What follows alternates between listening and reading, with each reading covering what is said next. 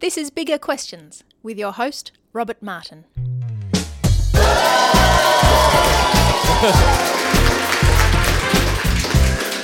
Welcome to Bigger Questions. Today's show is being recorded live in partnership with Reforming Church in Bendigo.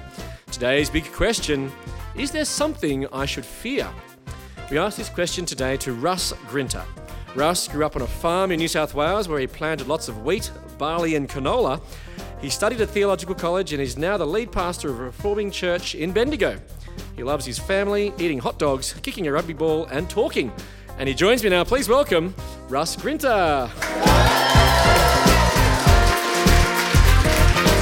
Thank you. It's great to be here. Wow, Russ, that's some enthusiastic welcome that you've got there today. Yeah, Yeah, we're all friends here. that's, that's very good. So, Russ, you grew up on a farm and around farm equipment. Now, it's pretty common that fa- kids help out around the farm when they're growing up. Was that the case for you? Yeah, it certainly was. I Yeah. remember. So, being- was, wa- wa- was there anything in particular where you helped out? yes, uh, my, my dad has one son, that's me, and a daughter. And for him, uh, he needed help. He had two tractors. And so, what he would do, he would get me driving one, and I started at five years old. Uh, so, he would. Uh, So, you were driving tractors at five years old. Five years old. People don't believe that, um, but it's actually. You ask my mum, my sister, dad. It's it's a, whether you should or not do that these days. But he would set me up on one tractor in one paddock, and he would get me doing the cultivation. And uh, so he would start. He'd do the first round, and then he'd, he'd say to me, um, "Are you right?" He'd be standing there next to me in the cab. Are you right? And I'd always nod, yeah.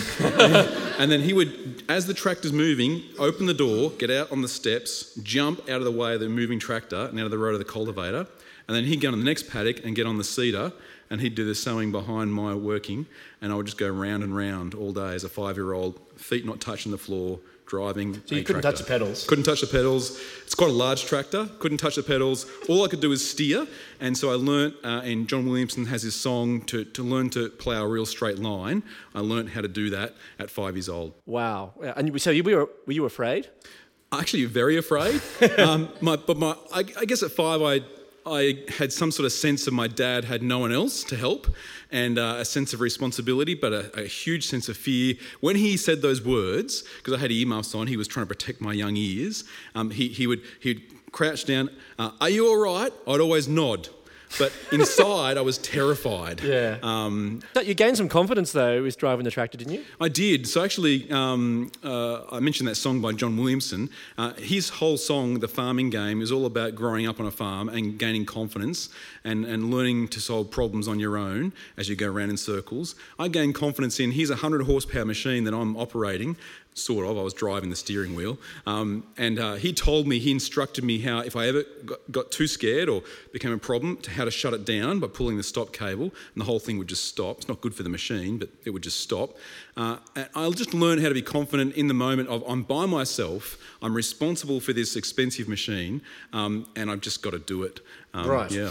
Yeah, okay. But this is not something you encourage your kids to do, though, these days? No way. So, so my son, my oldest son, turned six yesterday, and I, I, I, look at him and I think I would not put him on, on a you know a hundred thousand dollar machine uh, to do that. In, in fact, um, I've been teaching my boys uh, how to. We, got, we currently rent where there's a little paddock, and uh, to drive a Ute, but they must sit on my lap. I would never send them into the paddock with my Ute.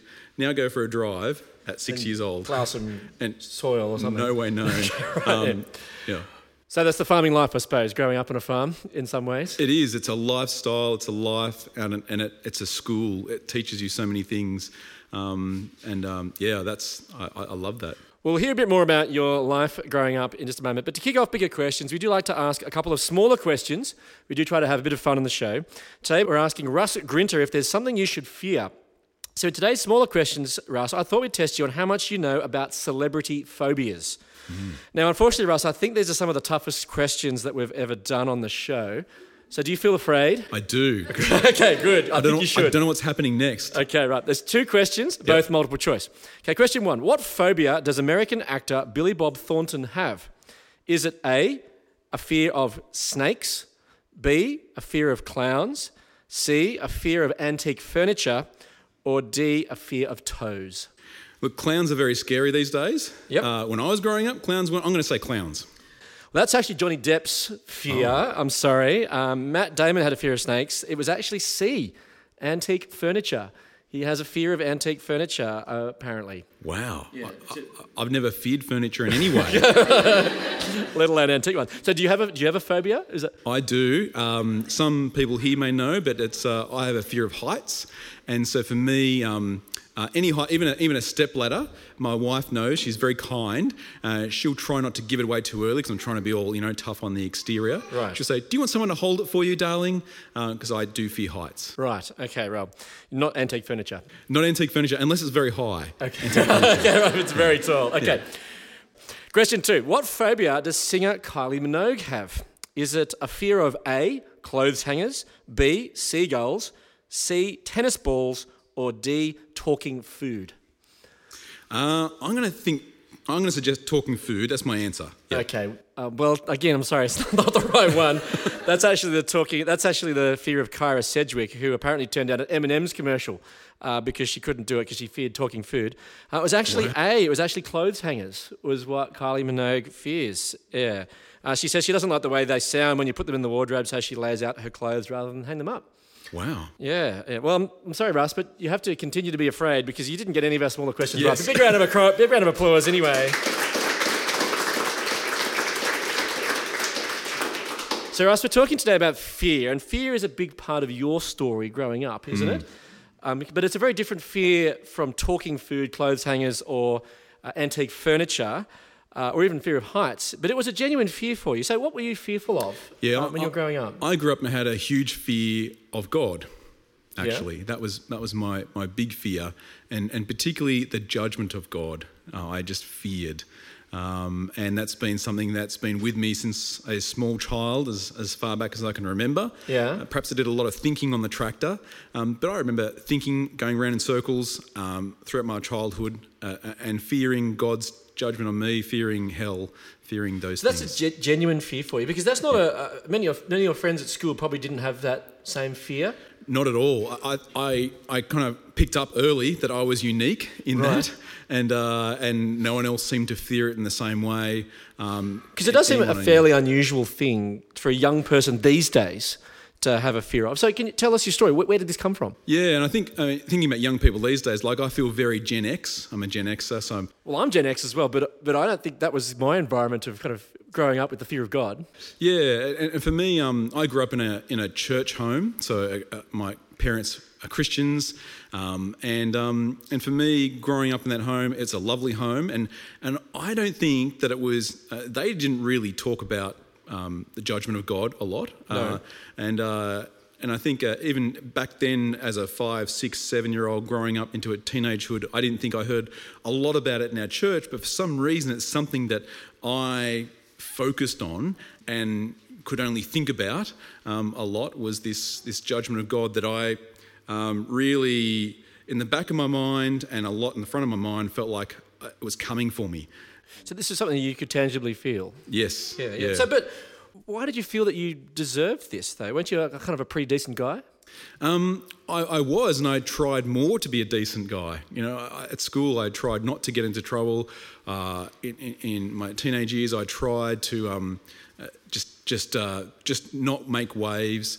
Um, but for me, it was this, um, I guess, uh, uh, this ongoing feeling like I'm not perfect, and I, just I can't do it, and therefore um, God is like a, a big. Uh, principal of the school in the air, Right. ready to uh, to punish my every failing. Some would say that's the problem, though. I mean, they say that Christianity is built on preying on people's fears. So, wouldn't Hmm. it have been easier if you just rejected God altogether and your fear would have disappeared? It would have been, and I think I tried to in my teenage years, early teenage years, um, even that. You say you tried to reject God. Yeah, tr- well, tried to. Uh, for me, tried to even um, believe He wasn't there. But for me, there was this nagging thought that He's real, He's there, and and this is our relationship. That He can see my every move. Um, you know, in the '80s there was this song, "Every Move You Make." so you felt that, did you? Yeah, yeah, and I like. interesting. That, that song's often used at weddings, but it's kind of a creepy song. It is a creepy song, and uh, and uh, I like '80s music and '90s music, and so for me it was like this this picture of God that every move you make, every step you take, I'll be watching you, and and that felt like it was really true of me, and uh, and the inevitable was coming that one day uh, I'm going to die and face judgment, and I'm finished. So you feared, so you accepted God was real. You Mm. feared judgment, but but isn't this judge, this fear justified? For example, in Luke twelve four to 5, which is one of the four biographies of Jesus' life we have, Jesus says, "I tell you, my friends, do not be afraid of those who kill the body and alter, so after that can do no more. But I will show you whom you should fear. Fear him who, after your body has been killed, has authority to throw you into hell. Yes, I tell you, fear him." So wasn't your reaction to fear God reasonable? What the Bible says? Yeah, I think it was. Um, and I'd you know, been in, in a church home, a church family, so going along to church, um, had, had a picture of God, of God the judge. And as I said earlier, it wasn't like he, uh, our church talked a lot about judgment, but that's the picture I had, and that's what I focused on. Um, and that it was, it was real, that the things that I had thought, um, and the things that I had done, and then growing up as a teenager, you, you know, teenage world becomes very different to primary school world. Yeah. So had you done things that were bad? I mean, I th- you thought you're a pretty reasonable guy. You're a nice guy, surely. Yeah, well, see, that's what everyone thinks, right, on the outside. Um, but on the inside, as a teenager, uh, you know, my, my, I knew my thought life wasn't fantastic uh, about people. Um, What do you mean? What sort of things would you think? yeah, so I think uh, I started to notice girls. Um, and uh, and I, I started to, to, to think about the kind of things that a teenage boy thinks about. Um, But isn't that natural and reasonable?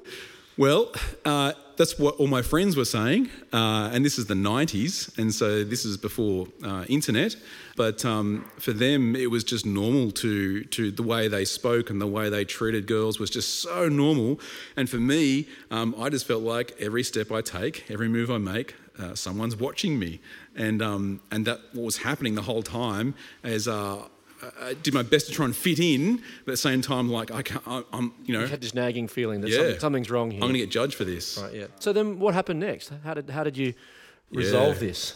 Well, for me, um, it, it was it was not what I would have predicted. I actually thought um, at the end of my teenage years, I was going to uh, finish with high school, go farming, and probably not ever go back to church again because I found church completely boring. Um, and that's uh, not my, my church growing up's fault. It was my fault, I think, looking back. But for me, here I am. I'm a 15, 16 year old. Uh, lots of stuff's going on in my life. Um, made a lot of mistakes, and that's all haunting me, I guess. And this this, this idea of going to be judged for it. But I find church completely boring, and so I'm sitting there Sunday after Sunday, and there's um, not listening to the, the preaching, not listening to the messages being being uh, This is not something you advocate in your church. not at all. um, so, so I do not advocate it, but I can understand it. Like I can, uh, it's not like I, I see uh, people today thinking, you know, uh, this has to be exciting every moment. I, I get it. I understand that. And I think that I was so bored. Like you could even go to uh, Temora Baptist Church, my church I grew up in. Go to the second row on the left at the back, and you'll find my name scratched into the pew. Um, uh, so bored like that that one day I remember just I'm just I don't know what to do. Uh, so I picked up a Bible in the pew, and um, I started reading war stories because that interested me. Uh, I started reading war stories, and I'm reading story after story. And In the- in the Bible, war in, stories in in the the Bible. Bible. Yeah, because if you go to the Old Testament, there's a few there. Yep. Um, and um, and I was in the army cadets. That kind of interested me. And then um, I thought I saw this book Romans, and I thought, oh yes, Roman war stories, like you know the generals and whatnot. And so I started reading Romans, and it's it's almost like you know if you you read the first few pages of Romans, and there's my fear of judgment. I'm like, oh boy, every step you make, here we go. It's it's right there. It's it's laid out. And, and I just saw in this message, the first few chapters of Romans, that I am without excuse. That um, my plan of kind of ditching church um, and perhaps getting away from God was just not going to get anywhere. yeah. Yeah. So you, this has kind of confirmed you in your feelings of the judgment of God, so to speak, on your life. Yes. Yeah. Um, how did it get resolved? What happened? Yeah, so uh, I kept reading Romans and, and started feeling like by chapter two and into chapter three, started feeling like a little bit, um, a little bit kind of cranky, angry with God, who I, who I knew was there. I was trying to get away from Him, and I was like, if this is what life is about, and I'm, I'm 15, turning 16, if this is what life is about, and it's just me, and I'm not measuring up, and I'm going to face judgment, um, what's the point? Yeah. What's the point of this? And and uh, and I might as well just be like my friends because they're not trying at all to impress you, God. Um, I might as well just try and do that and just just forget about it um, for a while. Um, but just feel like, what's the point? Because judgment is inevitable. I fear it. I don't know what to do next. Except I just kept reading a little bit more Yeah. and I stumbled across some words that I just sat on for a while and just sat there. And there's little words there, but God, um, but God, and He's He's done something like He's um, now. As I was reading this in Romans three, and there's a bit in Romans five, and that chap, in those chapters, at the same time something was happening. I'm 15, 16. I start kind of switching on in life, and I just start listening to the, the messages that were being preached by the old country preacher at the time. And it seemed to me he had one message every week, um, the same one. And it was, he kept saying, It is dealt with, it is dealt with, it is dealt with. And for, he might have been saying that for 15 years. I Right, picked- okay. and I never picked up on it. All of a sudden, I'm reading Romans, I'm reading those words, I'm hearing him, and I'm going, Ah, now I see Right. how God relates to me. So, so did that help? It helped. It helped a fair bit, um, but I still had some struggles after that. But that was the first moment I remember uh, realizing something different, and and that the, something different the way that God actually relates to people, the way He relates to me, and that was the first realization. So what was it that's different about what, how God is related to us? Um, I saw that He He He actually relates by grace. Um, he relates um, by actually doing something about my uh, problem that I'm facing of judgment. Is that, and I eventually saw in that in that moment in that book of Romans um, that actually Jesus uh, comes into the world to get judged for me instead of me. Um, and I had I had grown up in Sunday school. Uh, we we had in our Sunday school we had Sunday school exams at the end of each year. Right, that's how you know hardcore our Sunday school Wow, that's pretty hardcore. Yeah, yeah. So, I, and they got those exams. We had to fill out exams. They got sent off to Sydney, um, and they came back with answers and results and whatnot. I could have told you all the Bible stories in the Old Testament. I could have told you. Well, who- you, you knew them. You, you had the battle I stories. had the battle stories. You know, I could have told you who Hosea's wife was and Moses' wife, all that sort of stuff. I could not have told you how God relates to me by grace. Um, I, and I think I could not have told you what the Bible calls the gospel, the good news of Jesus, uh, until 16 years old, when a few things just fell together and it's like, I now see something I've never seen before. so how did that then change your fear? Yeah, it brought relief initially, uh, a lot of relief. Uh, it, it really it meant for me that a, a kind of I, I looked at God in a new way. I was like, oh, y- you are not uh, the one who's just watching for me to fail to punish me forever. Uh, you, you, you actually are for me in some way. Um, and I, I was still learning lots and, and, and, and relating in this new way. It took some time. Um, so that was a lot of relief initially, uh, which was good. Yeah. I still had some struggles though. Yeah, you eventually revol- resolved them though. Again, through the Book of Romans, wasn't it? Through Yes, that's uh, right. understanding when you kind of finally clicked for you. So when it finally did click, Hmm. Did you feel free? Yes, I did. Um, it finally clicked. It actually, I'm a slow learner, so I went from 16. and then I went to um, to, to Wagga, a big regional centre for, for university, and then uh, a, a guy there who worked for the university ministry said, "Would you like to read the Bible one to one?" And I thought that was so weird. I was like, "What? What? Like you and me?" It's kind of one to one. Yeah, like, That's a- sure, okay. And I sort of said yes to kind of make him feel better about himself or something. And then thought, no, I'm never going to do that. And then um, eventually he caught up with me in a cafe and said, let's do it. So, all right. Um, and he opened a little um, Bible study. It's called Just for Starters. Uh, and he opened the Bible to Romans in that first little study there. Uh, I think it's in Romans 5. And um, and, and we went over the same things I've been struggling for for a few years. So from 16 to, to 21, this was. And um, again, in this moment, I saw God's grace is not something that I have to keep earning, that I don't have to keep kind of, you know, impressing Him. Once Trying harder. Yeah, trying harder. I thought initially at 16, I once I'm forgiven, okay, good, now try harder and stay forgiven. No, I realised then it's, it's, it's God's grace is free it's forgiving, and I was so liberated. And I was sitting next to with him in the cafe, next to the windows of the cafe, and the sun literally came out.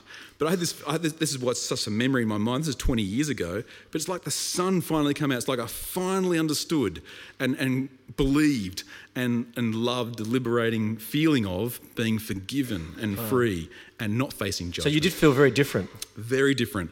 The, the experience for me, um, it, it, it is, I use that word liberating, it's, it's, it, it was really real. Like I, I feared God's judgment so much. And my, my parents, uh, Christian people, um, they have bookshelves of books about agriculture and books about Christianity. And, and so I, I remember looking at my dad's old commentaries, searching through for what does this sentence mean? Is this, is this real? Like, is this, is this true? I, I, need, I need to know this is real for me because I don't feel it.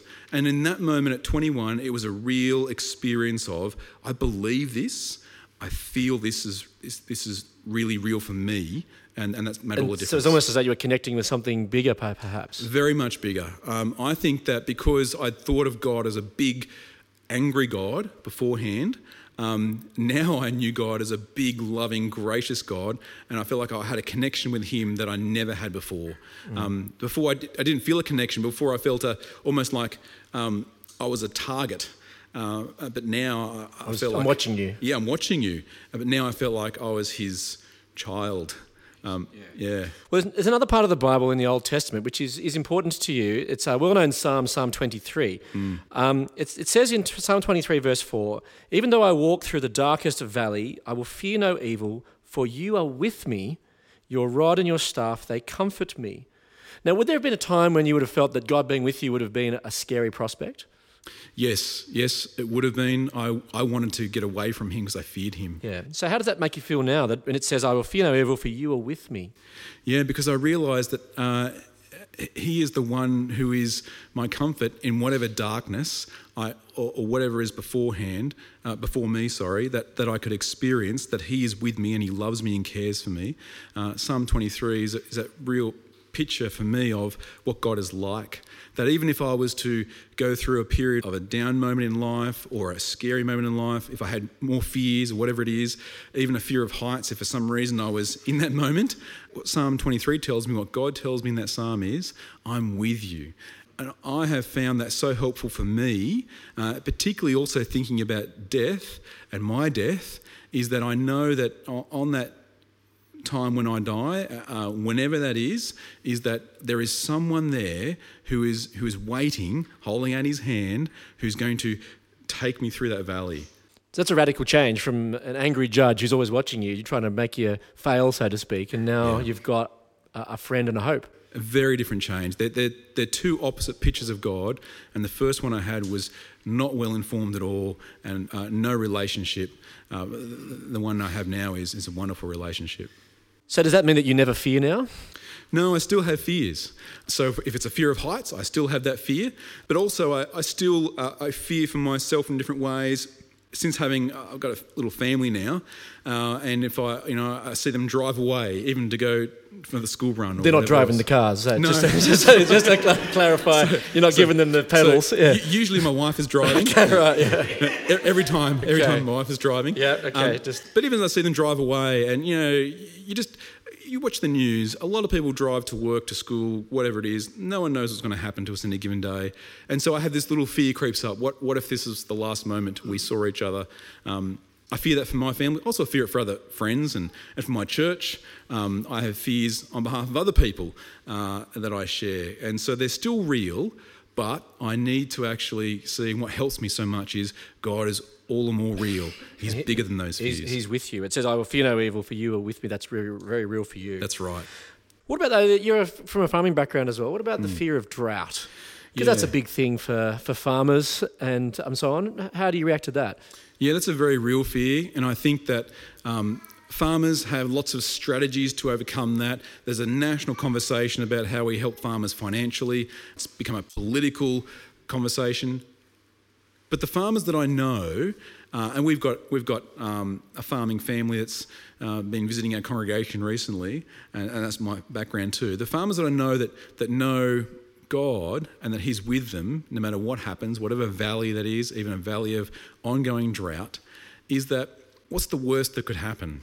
You could lose your farm, Yeah, that's lose it. your livelihood, be Yeah. unemployed. And I think that I think if you don't know um, God as shepherd, losing your farm is the worst. But if you know Him as shepherd, uh, it's actually not the worst thing. So this is very real for your your, your friends and family. It's very real for my friends and family. Um, my parents, who are trying to retire, um, but they're still sort of farming, they actually had. Um, uh, they wouldn't mind saying this is a public thing, but um, their livestock, they, their livestock got to a point where not, they couldn't be sold. So you have to have, have a certain condition on the livestock for sale. They couldn't be sold, so they were desperately trying to source feed. A lot of feed had run out. It's very expensive. They were getting hay. They were maintaining, and then uh, someone just drove past one of their paddocks and reported them to the RSPCA. And, uh, and that was a, that would have been a hard thing, but my parents were like, it's okay. Um, it's okay. Uh, the RSPCA came, they looked at the condition, uh, only a few animals had to be uh, destroyed. Um, um, there was no fine or anything, but for my parents, it was not the end of the world. It was not because of their they weren't fearing.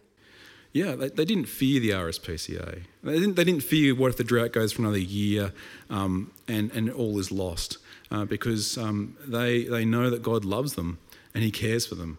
Um, yeah. So Russ, is there something I should fear? I think, um, you know, the, the thing to fear is is actually if you are facing life and eternity, uh, not knowing uh, what is there, who is there, and what's going to happen. I think you need to listen to that fear and find someone who can tell you. Um, in truth and reality and by experience that there is someone there who actually can see those fears go and can be your comfort, can be your shepherd. I think uh, fearing life and forever with, without him is, is a real thing that I experienced, and, and fearing um, judgment. Um, I, I think people ought to have a, a right fear of that if you don't know the one who was judged for you. But there's hope and peace and freedom. Absolutely. Because when you see that he, here is God Himself who takes judgment upon Himself for you to, to bring you peace with Him, a, a wonderful, peaceful relationship with Him, and hope forever that cannot be taken away, um, that is so freeing.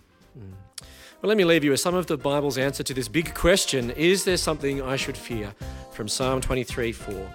Even though I walk through the darkest valley, I will fear no evil, for you are with me.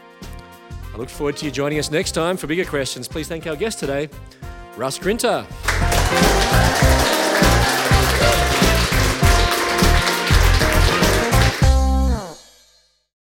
Enjoy bigger questions? You can help us keep asking them for as little as $1 a podcast. Support the show. Go to patreon.com slash bigger questions.